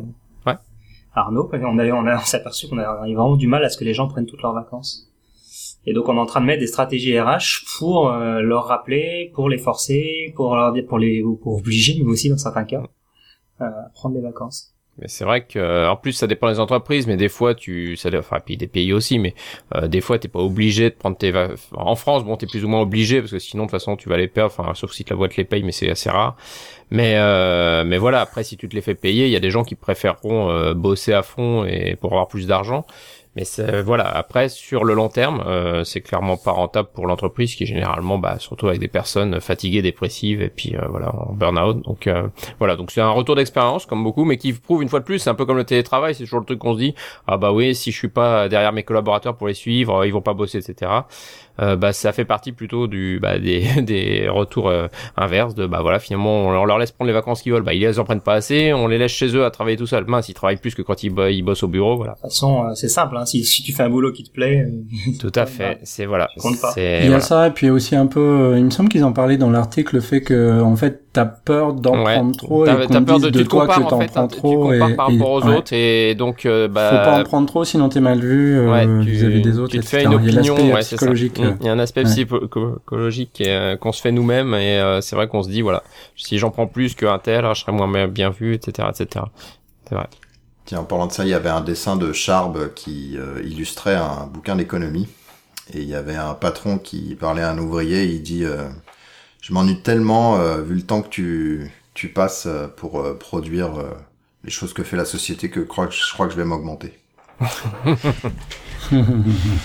Bon, euh, on va passer à la rétrospective de l'année 2014. Donc j'ai mis... C'était de la C'était balle de la balle, surtout par rapport à 2015 pour l'instant. ça commence mal C'était de la balle Voilà, donc j'ai mis quelques sujets. Je sais pas si vous avez regardé, si vous êtes d'accord avec euh, avec moi, les gars. Euh, On a le buzzword réactive. Oui, on ouais, l'a. c'est bon. c'est bon là. Donc le premier c'est oui c'est bon Euh, ouais, j'ai mis container. Je je suis resté générique. Euh, déjà, bah, le big data, euh, on en a parlé euh, encore plus, hein, et là on voit quand même pas mal de, boîtes normales qui l'utilisent. Donc évidemment Apache, Apache Hadoop, Apache Spark qui qui arrive un petit peu en force et dont on parle beaucoup aussi. Euh, D'autres sujets sur le big data, vous en voyez vous dans les ou bah, plutôt Antonio parce que c'est toi qui va. Grosse base Oracle, grosse, grosse, grosse. ça c'est du big data Non, un petit peu, oui, un petit peu le- là, euh, justement sur de l'historisation, le truc assez simple. Euh, on reçoit des milliers de fichiers à la seconde et on les historise comment? Et après un rapide POC sur un SGBDR, ils ont vu que c'était Ah, pas, pas. que c'était pas super. Donc euh, a priori là, on va peut-être partir sur, sur du Mongo, enfin pour un truc euh, tout simple, hein, juste historiser des fichiers, voilà. Bah log Apache non? Non, de- des fichiers de avec euh, des informations sur les entreprises en France, etc., etc. Enfin, c'est c'est pas des logs. Hein. euh, D'accord. pour le coup, là, c'est euh, des fichiers euh, que légalement on doit historiser pendant 40 ans ou je sais plus trop quoi. Ah la truc comme vache. ça. Ouais. Ah, Ouais, ouais. Mongo, je sais pas si c'est une bonne idée. Oui, Mongo, c'est pas sûr que dans 40 ans ce soit là. Mais en gros, euh, historiser et faire, euh, et faire de la recherche. Euh, Mais ça, c'est un sujet. Euh, je me souviens avoir euh, avoir passé euh, un moment avec un avec un archiviste, un archiviste, et leur taf est impressionnant parce qu'ils archivent des tas de trucs. Euh, Enfin, leur taf euh, numéro un, c'est comment, qu'est-ce qu'ils suppriment en fait, parce qu'on peut pas tout archiver tout le temps. Et en fait, ils archivent des téraoctets de données à la seconde dans un format X et sur un support euh, donc Y. Et tous les 10 ans, ils perdent des millions d'euros à passer d'un format X à un format X prime Ah. et du support Y à Y prime typiquement. Euh, euh, donc avant on avait des bandes, maintenant ils ont des disques durs et maintenant ils pensent à autre chose. Donc euh, bah ouais, MongoDB d'ici 40 ans, je sais pas, il faudra voilà. Il y a les archives de passera peut-être à la... autre chose. les archives militaires qui sont au fort, euh, je crois que je sais plus, c'est vers Vincennes ou un truc comme ça, là, il y a un- une espèce de fort. Et ils ont des archives, donc, euh, de la guerre, euh, sur des films. Et ils les, euh, ils les, ils essaient de les, les, ils les mettaient à l'époque sur VHS, enfin, quelqu'un me racontait euh, ce qu'il ce qu'il faisait. Et c'était hyper dangereux parce que il y a, en fait, ça s'enf- s'enflammait euh, comme un, comme un rien, leur truc, parce qu'il était fait à base de, je sais pas quoi, je sais pas quel produit euh, hyper dangereux, mais en gros, euh, le mec était isolé euh, pour la conversion et puis euh, il pouvait crever avec tous les films potentiellement. euh. voilà, c'était hyper dangereux de faire cette euh, cette, cette fameuse migration. Euh, oui, JavaScript, euh, un petit peu en hyperinflation. Hein. On en est à deux frameworks nouveaux sur un thème donné par jour. Euh, donc là, on a beaucoup parlé de, enfin pas beaucoup finalement nous, mais bon, il y a eu beaucoup de buzz sur AngularJS 2.0 et en fait un commencement de fatigue de- des gens euh, euh, dans l'univers JavaScript, client ou serveur d'ailleurs, avec beaucoup de choses qui qui arrivent. Donc c'est bien, mais ça doit être un petit peu un petit peu lassant. Alors peut-être que 2015 sera un petit peu une remise en remise en question et une stabilisation de cet univers-là. Ouais, ce serait Un bien. Ce serait bien qu'il y ait- JavaScript Il y a EE. tellement de frameworks, ce serait bien qu'il y en ait un qui sorte du lot et qu'on puisse standardiser un peu dessus. Les Ouais, outillages. et puis hein. qui continue à le mettre à jour, etc. Parce qu'en fait, ça. euh, ouais. Ça, parce que c'est dur quand aujourd'hui quand on a ce problème-là, nous, il faut qu'on en choisisse, c'est un plus moderne. Ouais. Et, euh, et c'est chaud parce que tu sais pas sa durée de vie actuellement, C'est euh, un peu difficile.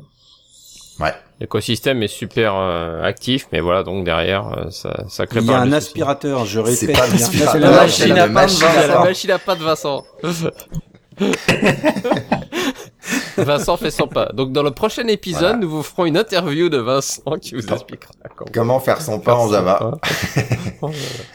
Euh, voilà, sinon il y a Reactive, donc euh, ReactiveX, ReactiveY, Reactive Manifesto, euh, ReactiveX, les API euh, qui sont implémentées en JavaScript, en Java, en .NET, euh, dans d'autres langages, etc. là qui viennent de, de Microsoft. Euh, voilà, ça je pense qu'on en est au début. Vous allez encore en entendre pas mal parler en 2015. Des commentaires, euh, mesdames et mesdames. Ah, la machine à pas vous parler. La machine à pain. Commentaire de la machine à pain. Un commentaire de la machine à pain. ah, je peux, je peux plus passer incognito. C'est clair. Il va y avoir un best-of sur non, c'est un sujet que je regarderai peut-être en 2015. J'ai pas encore regardé en 2014. Tiens, dans je pense-. Je pense qu'il te plaira. Je pense qu'il Ouais, te plaira. Ouais. Euh, puis en plus c'est un, c'est une librairie plus qu'un framework, donc c'est moins intrusif. Euh, sinon, il y a le Java Possi qui tire sa révérence, hein, euh, toute fin 2014, euh, et je, je voyais des gens qui cherchaient des podcasts euh, dans l'univers euh, développement et Java, et ça commence à se réduire un peu. Hein. Et alors bon, nous on parle que français, donc évidemment il y a tout, le monde peut pas nous en- nous comprendre en tout cas. Mais là, on devient les, les anciens, les vieux de la vieille là. Limite. We should, Alors, we should switch to English, uh, maybe? Voilà, c'est ce que j'allais dire. course. On durera aussi longtemps. Voilà, sinon vous avez, j'espère, entendu parler des lambda, de la programmation fonctionnelle. euh, de la balle Voilà. Non seulement dans des langages euh, qui l'ont de manière native, donc Depuis on va longtemps. dire, voilà, Groovy, Scala euh, et plein d'autres langages un peu plus jeunes, euh, Célon, Kotlin, etc. mais aussi évidemment Java 8 qui sort avec euh, ben, sa version des lambda, euh, son, ses librairies de streaming, son amélioration du SDK pour euh, avaler des lambda, spécialement au niveau des collections, etc., etc. Donc si vous n'avez pas entendu parler de Java 8, il est temps de vous réveiller. Alors lambda, ok, c'est de la balle. En programmation fonctionnelle, moi, je suis moins moins catégorique. Hein. C'est quand même compliqué. Euh, genre, tu, aujourd'hui, tu coderais en Lisp, c'est quand même, c'est quand même, c'est quand même hard. Euh, en pur fonctionnel, ouais. Mais là, on parle un peu d'un mélange finalement où on a. Ça, c'est pas lambda, ça va encore. Le niveau est bien, quoi. Niveau d'abstraction. Ouais, ouais. Mais après, effectivement. Alors après, moi, j'ai entendu un discours qui se vaut. Euh, les petits jeunes qui sont à la fac, euh, ils commencent euh, avec du Java 8. Euh, ils vont, ils vont prendre les, les lambda et le fonctionnel, etc. Et ils vont arriver sur des projets où les gens font, font du Java depuis 10 ans et ils vont pas se comprendre. Euh, et je et je sais pas quoi penser le de ce discours des générations. Ouais, parce que moi, quand même, euh, au quotidien, je vois malheureusement beaucoup de devs qui sortent de l'école et qui, bah, qui, qui qui ont pas de notion d'algorithmie, qui ont pas, enfin, qui ont pas des super niveaux. Donc, euh, je sais pas trop. Je suis un peu mitigé. Je sais pas si les lambda va creuser un, écart entre les entre les vieux qui font du Java ou euh, donc euh, objet de, euh, depuis euh, depuis 20 ans et les petits jeunes euh, qui maîtriseraient ça en fait à fond mais c'est sûr qu'il faut se pencher sur sur Java 8 et la programmation fonctionnelle ne serait-ce que pour qu'on continue à se comprendre un peu quand même. Faudrait déjà enseigner la programmation à l'école. oui, c'était le deuxième point, oui, oui tu fais un parallèle génération X, génération Y, etc. Mais je suis pas sûr que ça se vaut parce que bon, moi je me rappelle quand t'étais jeune. sortant de l'école, voilà, je pensais savoir programmer, mais bon, c'était une, enfin, c'était une catastrophe. Il y a plein de trucs que je comprenais vraiment pas bien, etc. Donc, je, je suis pas sûr que le petit jeune, alors t'as le petit jeune hyper passionné, hyper brillant, et, mais lui, c'est un petit peu l'exception, et donc on, il, va avoir une, une carrière, euh, en tout cas pas moyenne, mais après le, le petit jeune euh, qui a fait euh, qui a fait l'informatique parce que voilà ça ça pouvait probablement rapporter et qui est pas non plus plus passionné que ça, je suis pas sûr qu'il qu'il ait une compréhension bien meilleure des lambda et qu'il y ait un choc des cultures. il va juste absorber parce qu'il est encore en sortant de l'école. soyons francs, tu connais quand même pas grand chose. rien en sortant de l'école, mais quand tu connais rien, plus ou moins rien, c'est pareil. Ouais, mais du coup, tu t'absorbes euh, ce que ta boîte fait, quoi, tu vois. Ouais. Donc moi, euh, moi j'ai développé en finalement assez procédurier au début. Hein. Je faisais du VB, donc il y avait cette notion de com là, common euh, component object model, mais c'était pas du tout objet. Hein. Enfin, il y avait pas vraiment d'objet. C'était plutôt des listes de procédures. Hein. Et puis euh, et puis je me suis mis à Java. Bon, ça a piqué un peu. Et puis et puis voilà. Euh, Sécurité, gros sujet hein, euh, qui est un petit peu euh, transverse à, toute l'informatique. Donc il y a eu euh, ce fameux TrueCrypt où les gars ont décidé d'arrêter de, de, travailler sur TrueCrypt en disant que maintenant c'était pas sûr.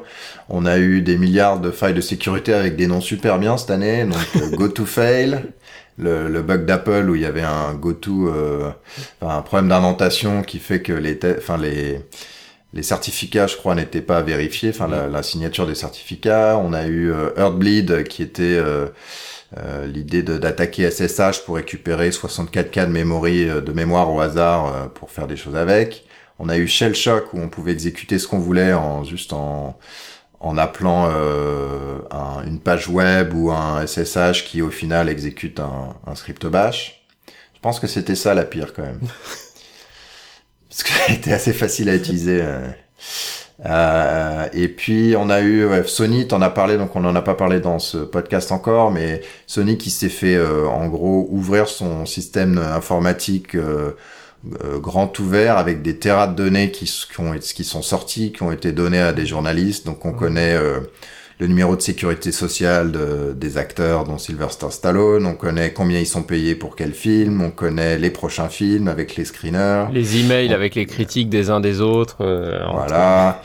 Euh, les petites histoires sexuelles entre Monsieur X et Madame Y. Enfin bref, c'était euh, donc le, le, je pense le cauchemar absolu de, du, du DSI euh, qui avait prévenu que ça allait arriver, mais que personne voulait mettre le pognon sur la table. Et puis même, je pense qu'une attaque vraiment euh, ciblée, où les gens veulent vraiment faire, euh, comment est-ce que tu protèges une société de 10 000 personnes où chacun veut amener euh, son système, on a marre des double factor authentication et qui essaie de, de copier, bah, il va copier ses emails ailleurs. Tu fais tout en open. Tu fais tout en open, comme ça t'es tranquille. ouais. Alors il y a, y a, y a quand même un petit sous-ensemble des boîtes qui peuvent faire ça. Mais... ouais, c'est sûr. Bientôt les mails de Vincent en open. Euh, ouais, non, mais vous mettez pas votre euh, euh, votre compta en open, par exemple. Non, bien sûr. Je connais une boîte qui fait ça. ça hein. pourrait, ils sont, ouais. ils sont leur compta elle est sous SVN, elle est accessible à tous les employés. Et comme ça, ils savent combien ah, bah ça, les gens accessible payent. à tout le monde. Tous les parties finances sont accessibles à tout le monde dans la, dans la. D'accord, d'accord, Mais pas tout. Pas, il y a des trucs qu'on a restreint. On avait tout ouvert au début, on a restreint des choses. Bon, c'est un autre Comme sujet. quoi d'accord. Les fiches d'évaluation, par exemple. D'accord. C'est souvent les trucs, tout ce qui est RH, généralement, c'est ce que tu refermes assez, malheureusement, assez vite pour euh, les problèmes de, de concurrence entre les uns les autres. T'es mieux payé que moi, machin, etc. On pense mieux que moi, etc. C'était même un pas le sujet. là. ouais. C'était juste des gens qui critiquaient les autres, en fait, qui, qui, qui donnaient leur avis Mmh, sur les autres. Euh, D'autres choses sur la sécurité euh, que j'ai oublié, Arnaud? Euh, non, de mémoire. Enfin, je pense que la liste est plus longue que ça au niveau des des, des failles, mais oui, c'est c'est clair qu'aujourd'hui on en a beaucoup, et je pense que ça continuera, ce qu'on disait tout à l'heure. Voilà, enfin, la, la sécurité, ça reste euh, le, le cœur du problème aujourd'hui de toute l'informatique et de bah voilà, toutes les partages d'informations. Et pas que la prod, là, je- il y avait un, un lien de euh, qui était poussé par euh, Jean Laurent, euh, qui euh, montrait les failles de sécurité au niveau des outils DevOps, Mm. GitHub, euh, Git, si on peut accéder au point Git, Jenkins, si on n'a pas mis en place des, des systèmes de, de login mot de Mm. passe, euh, Redis, enfin ce que vous voulez. Il y a plein de choses qui sont faciles à utiliser, à démarrer et qui sont ouverts Mm. par défaut et qui pourront poser problème. Euh, voilà, sinon Larry Ellison n'est plus le CEO de Oracle, il n'est plus que le CTO et le, direct, le président du directoire, donc ça va encore. Et tu trouves que c'est un gros truc à euh, rétrospectif sur l'année 2014 Euh... Il s'est quand même fait remplacer par deux c'est Google personnes. Oracle peut-être euh, qui continue euh, le procès Google Oracle et, hum, et euh, le, le coût du, du brevet sur euh, sur euh, les API. Je pense que tout ça c'est Copyright sur les API. c'est ouais. le, le copyright. euh, Je pense que tout ça c'est un peu dans le même sac. euh. Euh, moi le coût de, de copyrighter une API, ouais, euh, ça me euh, ça, je trouve que c'est un point euh, où on a pas mal parlé en 2014 et on n'a toujours pas compris ce qui s'était passé et où est-ce qu'on va et où est-ce qu'on ira. Si euh, c'est passé maintenant, si d'ici un an ou deux ils reviennent à la charge ou pas quoi. Euh, c'est vrai que ce procès dure depuis euh, depuis longtemps et on a du mal à le suivre, on a du mal à le comprendre. Et le, le coût du copyright de l'API, je pense que ça ça peut changer un peu la donne et puis notre métier. Bon, Ouais. Euh, beaucoup de se refermer énormément du coup. bah ouais, bah ouais. Voilà, sinon un autre sujet euh, qui a été mis en avant euh, à cause de conférences ou de scandales ou de choses que nous on voulait pousser, donc la place des minorités dans la tech, euh, particulièrement le- les femmes, parce que c'est là-dessus que, enfin, que les, le gros buzz est sorti, mais il n'y avait pas que, enfin pas que elle évidemment. Il y a aussi ceux qui qui n'ont pas de bras, ou- Ceux qui ont une machine à pas. C'est quand une machine à Pas de pain. chocolat. sont des minorités, c'est pas facile de travailler dans ces conditions. non, je coupera ça. hein. C'est pour le Euh, bêtisier de dans 11 mois. C'est ça. C'est ça. Je le mets à la fin en fait après le Mais après l'épisode. Eh, tu sais, les Non, blagues, faut, eu, faut euh, se, faut eu- se lancer. Hein. Des fois, on se plante. c'est tout. On avait eu Simplon euh, à Devox France qui était venu parler de leur histoire. Il se trouve qu'ils euh, ils rempilent Simplon, ils ouvrent des, ils ouvrent d'autres Simplon euh, à droite à gauche. Euh, L'école 42 aussi qui était venu parler. Et c'est vrai que toutes ces toutes ces initiatives, c'est de dire ah bah on n'est pas obligé d'être un mâle euh, blanc euh, avec un bac plus 5 pour faire euh, pour faire de l'info. Il y a effectivement les femmes, mais Simplon, eux, c'est un peu tout, bac, pas de bac, un, BEP ou pas. On parlait de Charlie au tout début et je me souviens de Cavana lorsqu'il lorsqu'il parlait de sa vie d'Arakiri et tout. Il disait que quand il a quand il a rencontré Choron, Ils, euh, ils avaient le même diplôme, ils avaient le SLE, c'est lire et écrire. Et bah oui, euh, est-ce qu'on a besoin d'un bac plus 5 ou est-ce que bah, juste si on sait lire, écrire et puis que et puis que la caboche est, est câblée, est-ce qu'on peut pas faire de l'informatique sachant que euh, l'informatique c'est quand même le métier de demain, d'après-demain et d'après après-demain. Et des ouvriers, il en faudra d'autant plus. Euh, et moi, je pense que l'informatique, dans 20 ans, euh, des bacs plus 5, ça sera la minorité. Ça sera un peu comme euh, les meilleurs ouvriers de France. Et que des informaticiens, il en faudra plus. Et il faudra les taper partout. la qualité sera disparate. Il y en aura des bons, des pas bons, des pas bons du tout, des très très bons. J'ai l'impression que l'informatique, dans 20 ans, ça sera le, ça sera le BTP, quoi. Ah ouais. Alors que moi j'ai l'impression que dans 20 ans ce sera des ordinateurs, des robots qui feront l'informatique. Sauf si on arrive à cette intelligence là. C'est un peu tôt 20 ans, peut-être 30 ans. Ils coderont ouais, je dis que dans 20 ans on sait pas ce qui se passera. Mais ça c'est ça je crois pas euh, ni en ta vue ni en celle d'Antonio en fait.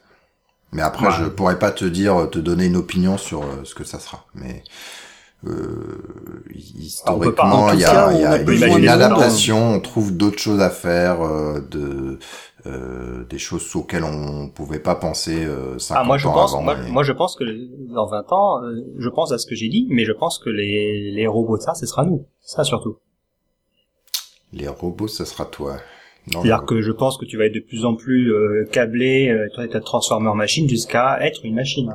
Ah, la, la symbiose avec des, le genre euh, tu as un processeur euh, dans ton cerveau pour améliorer ou au fur et à mesure voilà de plus en plus juste tu connecteras avec une machine non plus avec un clavier avec et une machine un, à pain un écran mais ouais. et t'auras une batterie pour fonctionner tu casseras pas les pieds à, grand monde. Enfin moi moi je suis quand même en contact avec beaucoup de clients que ça soit des SS2I euh, des gros SS2I des petites des clients machin euh, ou embaucher vous voyez moi c'est compliqué ils ont plus personne. Euh, les universités fournissent plus assez, donc ils vont euh, dans d'autres pays, ils font du nearshore, ils font de l'offshore.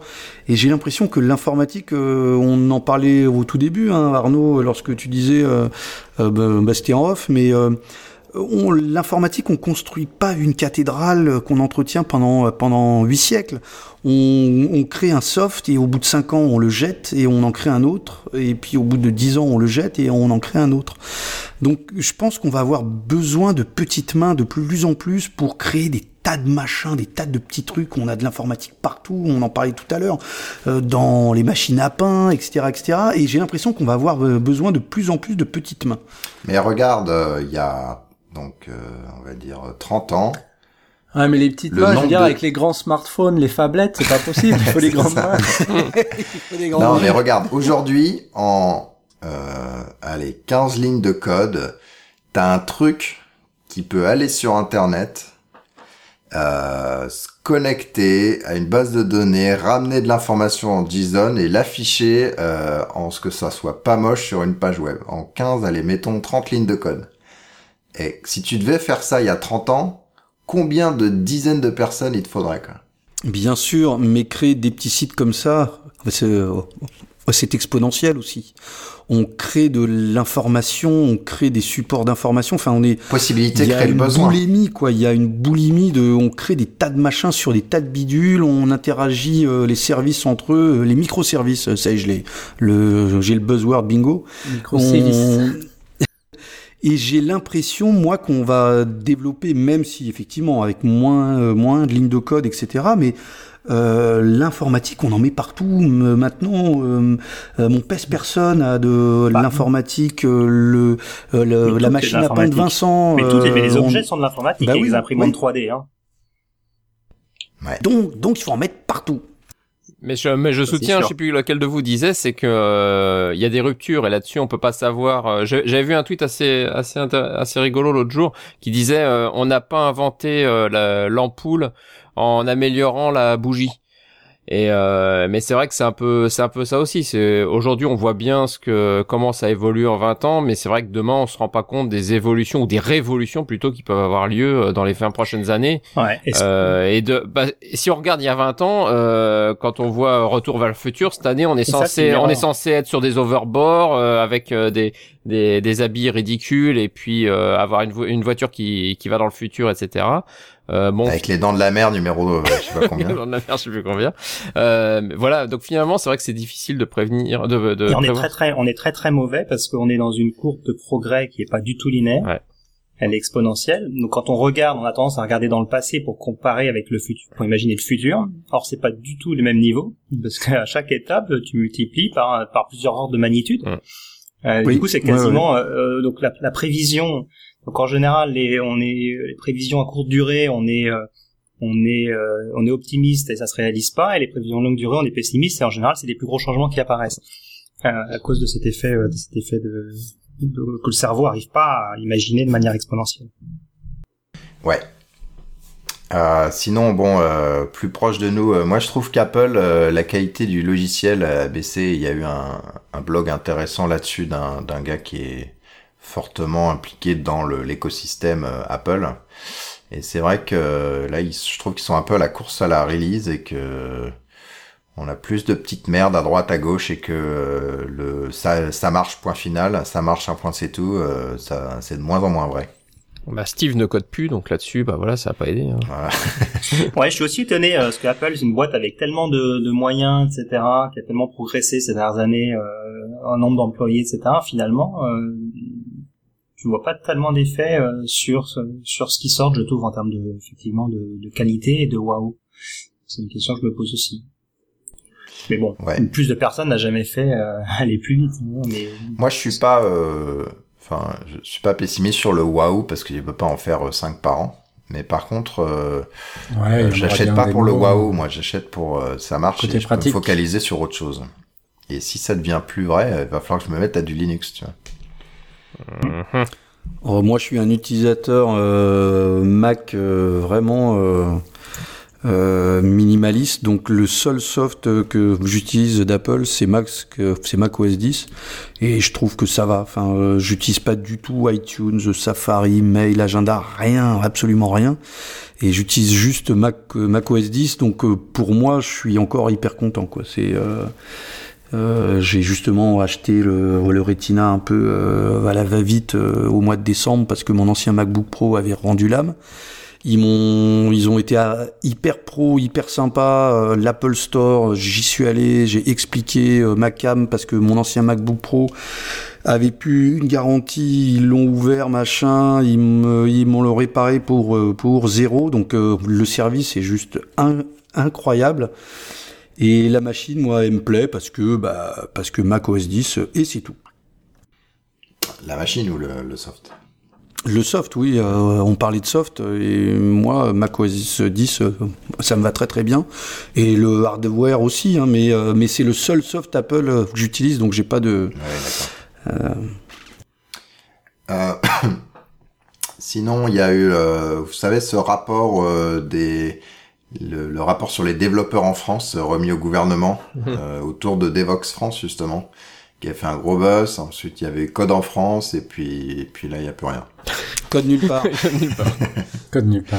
Non, c'est dommage. On verra si ça se concrétise euh, en d'autres choses, mais pour l'instant, euh, c'est calme. Tariq me disait l'autre fois sur Twitter, euh, si si ça ça va venir, mais bon c'est vrai que c'est encore l'autre jour, je sais plus, j'ai- ça doit être avec le nouveau site là pour la- les formations là puisqu'ils ont changé les règles de formation et il y a un nouveau site euh, gouvernemental pour gérer son ses points de formation et tout ça et et Ah euh, oui, il était auto-signé. et le certificat. ouais non même pas ouais enfin oui et non je sais pas c'est encore, c'est encore une erreur un peu plus enfin il manque il y a des certificats intermédiaires dans leur truc donc c'est un peu pipeau mais c'est des trucs donc ça marche pas chez Safari ça marche chez Chrome etc mais mais enfin bon bref c'est des erreurs un peu de presque de débutants on dirait et euh, mais voilà c'est vrai que quand on voit toutes les petites erreurs à droite à gauche sur les sites gouvernementaux et tout euh, sans sans avoir effectivement la main sur le sur le système je pense qu'il y aurait quand même quelques trucs qui permettraient de si c'était un peu plus ouvert qui pourraient avancer plus vite quand même Voilà, sinon euh, il y a eu euh, la vague microservice, donc euh, faut que ça soit plus simple parce que sinon c'est trop compliqué. Donc on fait un microservice qui fait un seul truc.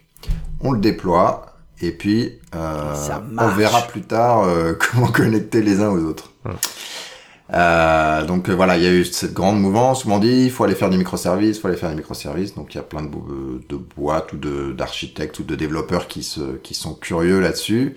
Euh, évidemment, le, le plus c'est petit, plus faut se connecter à plein de d'autres services et du coup plus c'est compliqué. Hein. On- Faut s'intégrer, faut gérer les problèmes de version les uns avec les autres, les problèmes de, enfin bref, de dispo, ouais, de, Ouais, de dispo, de, enfin, on tombe sur les fameux problèmes euh, qu'on avait encore, euh, enfin, euh, c'est toujours les mêmes finalement, Ouais. en pire. Euh, au niveau du platform as a service, euh, eh ben il y a eu l'annonce de CloudBees qui se recentre sur leur leur cœur de métier, enfin pas vraiment leur cœur de métier parce Mhm. qu'ils avaient les deux dès le début, mais sur euh, sur Jenkins c'est le le- l'intégration continue et l'aide aux, aux développeurs Mhm. plus que sur le runtime. Euh, mais sinon, globalement, je sais pas, il n'y a pas eu vraiment de grosses news fracassantes euh, tant que ça, quoi. Les CloudWatt Non. non, CloudWatt, c'est en dessous en plus. Non, euh, paradoxalement, euh, le pass, euh, si, il y a Google qui a sorti le YAS alors qu'ils avaient que un pass, euh, ou c'est pas, non, c'est peut-être il y a un peu plus qu'un an, mais voilà. Et finalement, il y a, Il y en a euh, qui font l'impasse aussi. ouais, finalement, il y a des gros fournisseurs. Microsoft avec Azure, euh, euh, peut-être, ils ont. euh, J'ai l'impression que Microsoft essaie de. Enfin, ils ont mis le paquet sur Azure et euh, et c'est un peu leur euh, leur euh, ouais, Joker Ouais. en fait. Et Patrick Chanzon, je pense qu'il s'éclate bien et que et qu'ils ont ils sont partis de rien et ça commence à faire parler d'eux quoi. Enfin, à suivre. euh, ouais. Après, sur 2014, on peut quand même faire un, un gros cocorico sur euh, les entreprises comme euh, Clever Cloud ou comme euh, comme OVH, qui sont quand même euh, qui ont continué à se développer euh, plutôt bien euh, dans un monde fortement compétitif. Et, euh, et voilà, donc là-dessus, ça reste quand même une année où, oui, il n'y a pas eu de grosses nouveautés, mais euh, les acteurs français restent présents et euh, tiennent la route. Enfin, Euh, ouais, et en passant du coup aux, aux prévisions, moi je pense qu'effectivement il y avait, on avait des YAS, on avait des passes, euh, etc. Et que maintenant il y a un, un gros YAS pass, enfin il y a trois gros YAS pass qui sont Amazon, Google et Microsoft, et que effectivement il va falloir euh, compter avec eux et que la guerre elle, elle s'est déplacée vers vers ces vers ces gros là, et que ça pose des questions euh, très intéressantes qui font un peu peur pour euh, pour des éditeurs, euh, spécialement quand ils sont proches de la de l'infrastructure ou de le ouais du, du entre guillemets du bas niveau que du que du haut niveau spécialisé. Euh, d'autres d'autres prévisions, des choses que vous voulez euh, vous voulez pousser ouais, pour 2015. Qu'est-ce qui va se passer en 2015, les gars? Il y aura du changement. il y a la fin de Java 7. Un renouveau C'est la fin du Ouais. support Java Il y aura 7. X Wiki- passer à X Wiki Java, 7. Java plus 8. comme avant. Groovy 2.4 Est-ce que ce sera la mort de Java? Mmh. On nous la sort- on nous la sort. Non. C'est le immortel, du hein. nouveau Regarde siècle. tout le JavaScript, regarde les VM. euh, Mais ça va Alors, être le un- déclin, dire JavaScript. Mort, non, mais déc- déclin, euh, non, je pense pas, pas encore. Je sais pas. Après, ça dépend. C'est toujours ce qu'on appelle Java. Enfin, l'écosystème, la JVM. Enfin voilà. Après, euh, là-dessus, euh, des langages, il y en aura toujours des tonnes. La JVM, je pense qu'elle va encore vivre pendant longtemps. Euh, après, le langage Java, bah, de toute façon, il y a un existant à maintenir qui lui va pas réduire du jour au lendemain. Euh, après, il évolue quand même pas trop mal le langage au final et il va un peu plus vite qu'avant. Donc là-dessus, on a quand même de bonnes chances qu'il perdure. Après, oui, ça sera certainement peut-être pas le hip euh, des années à venir. Ça ne l'est déjà certainement plus. C'est pas le truc hip euh, comme beaucoup d'autres choses. Mais maintenant, voilà, ça reste euh, plus- une place plus que, enfin, plus qu'importante ouais, dans le- dans l'IT. hein. Mais tu penses au hip, genre hype Ouais, tu, ou tu hip hop parles comme, tu parles comme Montebourg maintenant. Au hip. Au hype. Et hop, là. Voilà, moi sinon, euh, je pense, j'ai deux, deux un truc euh, de un peu tendancieux, c'est bon, la modularité de Java euh, va arriver, Ou pas. voilà. Pas. et il y aura pas grand chose dans le mobile, on va dire. Euh, Défi, ça, hein. Ouais. Hum, C'est pas ce quoi, qu'ils pas peuvent nous sortir. euh, Bah, je sais, voilà, justement. Ouais, Je pense que ça. Justement, sur le. Internet of Things euh, en ce Mm. moment là. euh, euh, Oracle est à fond là-dedans et j'ai l'impression que 2015 on va voir. euh, Ouais, mais ça, c'est comme les voitures qui volent, hein, à mon avis. hein.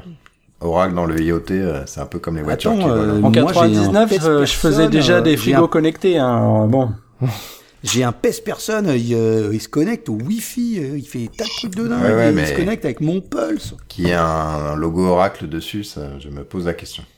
Ah oui, non, non, non. J'ai la télésurveillance maintenant, j'ai le Wi-Fi Zone aussi. Le, Le Wi-Fi Ah, Zone qui ouais. enregistre en continu ce qui se passe chez toi, t'as des vidéos, des images, euh, t'entends, tu peux parler, tu qui démarre les machines à part. ça mesure la qualité de l'air. D'accord. Bon, malheureusement, euh, les microservices, ça va continuer. Euh, Il y aura beaucoup de hype. Euh, le Non, en 2015, ça sera les nano-services. Nanos. Mais non, mais ça, c'est déjà, mon gars. Alors là. Ah merde. Ouais. Euh, les containers, euh, bah, c'est encore, euh, ça va bouillonner encore. hein, Il y, a, il y a de grandes chances. Euh, J'espère que ça va se clarifier au niveau de l'orchestration. On a eu un, un podcast super intéressant de, de Sam sur euh, sur les alternatives. Donc pas le truc nécessairement hype, Kubernetes, etc. Mais Mesos avec des trucs qui ont l'air assez solides, même si c'est une version 0.20. point Je sais pas combien. Euh, donc euh, peut-être que là-dessus on va voir des choses, euh, des choses avancées. Et Mais puis, moi- mes os sont craqués, je sais plus si je l'ai déjà fait cette blague ou tu l'as déjà fait. Ah, merde. nombre de fois que tu l'as fait, zut. Non, Ouais, non, ça doit et je faire l'ai mal, pas hein. fait en 2015. En 2015, non, tu ne Je refais pense pas les blagues de le- 2014, ça suffit. tu l'as pas fait en on, mais en off, tu nous l'as fait, tu nous l'as Ah, fait en ouais, 2015, je crois. Moi, je pense qu'en 2015, le concept du wiki va exploser. Ah, depuis le temps? Non, et la sécurité aussi. Je pense que on va en re- vont continuer à avoir des failles euh, comme on a eu euh, Ouais. dans le passé et qu'on va devoir se poser la question de plus en plus Ça sur va être pire, euh, je pense. comment on développe. Ça va être pire. Mais vous avez vu déjà cette, cette loi qui est proposée aux US là, pour dès que le système a, a une faille connue euh, ou une, une intrusion, l'éditeur est obligé de signaler en, temps- en temps de semaines, en trois semaines ou un mois, et, euh, et pour prévenir.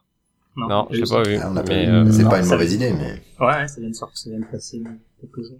ouais, c'est comme le disclosure de, en cas de problème financier ou de choses comme ça, j'imagine mes versions tech. Aussi, Voilà, euh, donc il y a Antonio qui doit s'en aller. Yes Toujours Qui bosse. rater les jeux vidéo euh, DOS euh, dans le navigateur. Ah là là là là.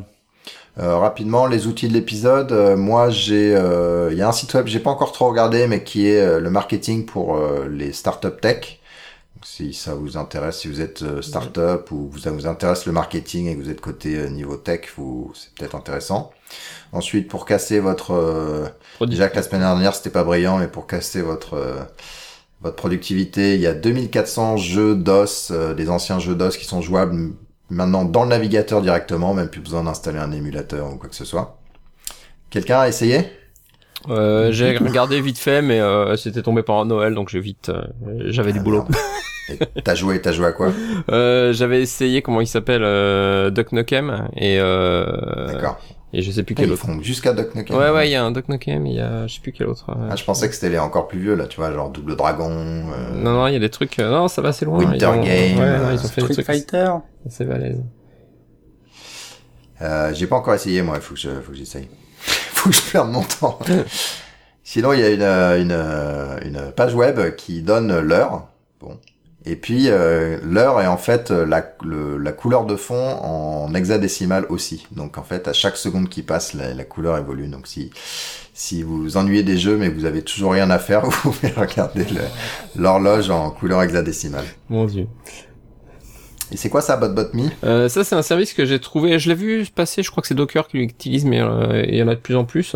Euh, pour tous ceux qui font de l'IRC, c'est vrai que c'est, euh, on se plaint souvent, bah l'IRC il n'y a pas de log, il n'y a pas d'archives, c'est galère. Et là c'est un service euh, un peu moderne de d'enregistrement des logs de ce qui se passe sur les IRC, avec une vue en continu, enfin en temps réel de ce qui se passe, etc. Donc ça permet d'avoir une version web dynamique de, de ce qui se passe sur un IRC avec l'archivage des logs, etc. Donc un petit outil, enfin un petit, un service en ligne assez sympa euh, pour euh, ceux qui ont des channels IRC euh, dans le boulot ou autre. Gratos ou pas? Il y a des, enfin je crois qu'ils font des trucs gratos pour l'open source, il me semble, il y a des trucs comme ça. D'accord. Ouais, il est plus. Nous, on a un truc qui est basé sur un script Debian quelconque, qui est un petit peu, qui est pas moderne au niveau UI, donc là c'est un peu plus intéressant, mais je regarderai. Euh, sinon, au niveau des conférences, donc il y a le, je sais pas si on sortira à l'heure, mais le CFP Devox France est bientôt fini, donc faut vous dépêcher de proposer des choses. C'est ça. pour que les nuits soient longues à revoir toutes les copies. Voilà. Euh, Il y a le CFP ApacheCon qui est ouvert, donc si vous voulez, alors c'est pas en France. hein, Ouais, lui c'est aux si États-Unis, donc euh, mais c'est pareil, c'est au mois d'avril et donc le CFP est ouvert. Lui, ça doit être vers le 14-15, je sais plus, je crois, il me semble. Euh, quelque chose comme ça, la conférence. Et Ouais. sinon, vous avez euh, en France, donc plus près de chez nous, il y a DevOps Days euh, qui est en train de se réorganiser, donc il n'y a pas encore beaucoup de bruit ni rien, euh, mais euh, donc il y a lieu du 14 au 15 avril et le CFP est aussi ouvert pour ceux qui veulent, ça dure deux jours. Et euh, il y aura Mixit au mois de d'avril aussi, le 16 et 17 qui se passe à Lyon. Le CFP n'est pas ouvert a priori. Pas encore. D'accord. Mais c'est quand euh, le, le marathon de Paris alors? C'est le week-end. Le 12, c'est dimanche le 12, juste après les 11, votes. Le 12, voilà. 12. C'est le 12. D'accord. Bon, on va suivre ton progrès d'ailleurs. Euh, T'en es où euh Bah là, euh, non, là j'essaie déjà de courir régulièrement, c'est déjà bien.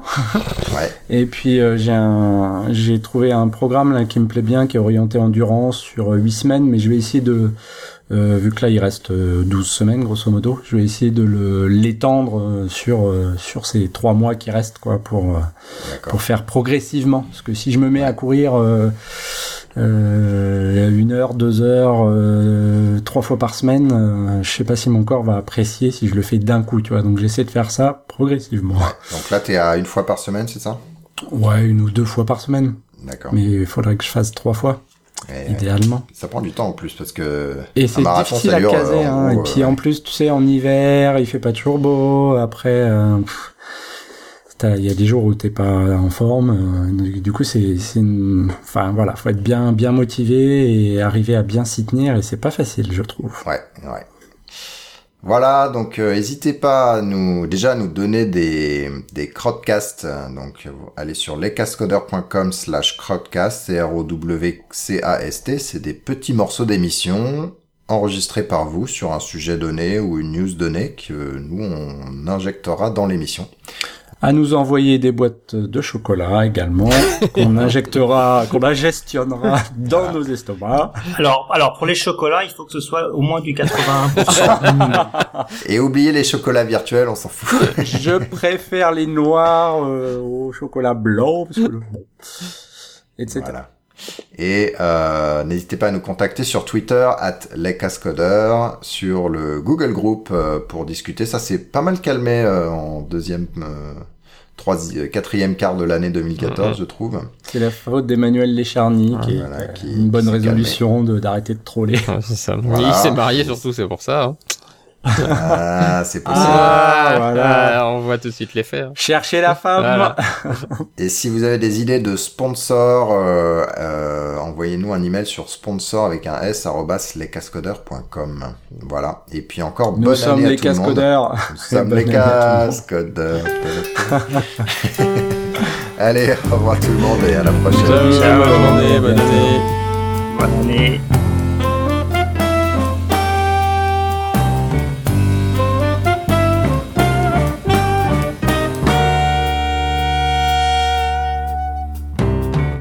Le thème musical est le thème numéro 3, gracieusement offert par podcastem.com. P-O-D-C-A-S-T-T-H-E-M-E-S.com.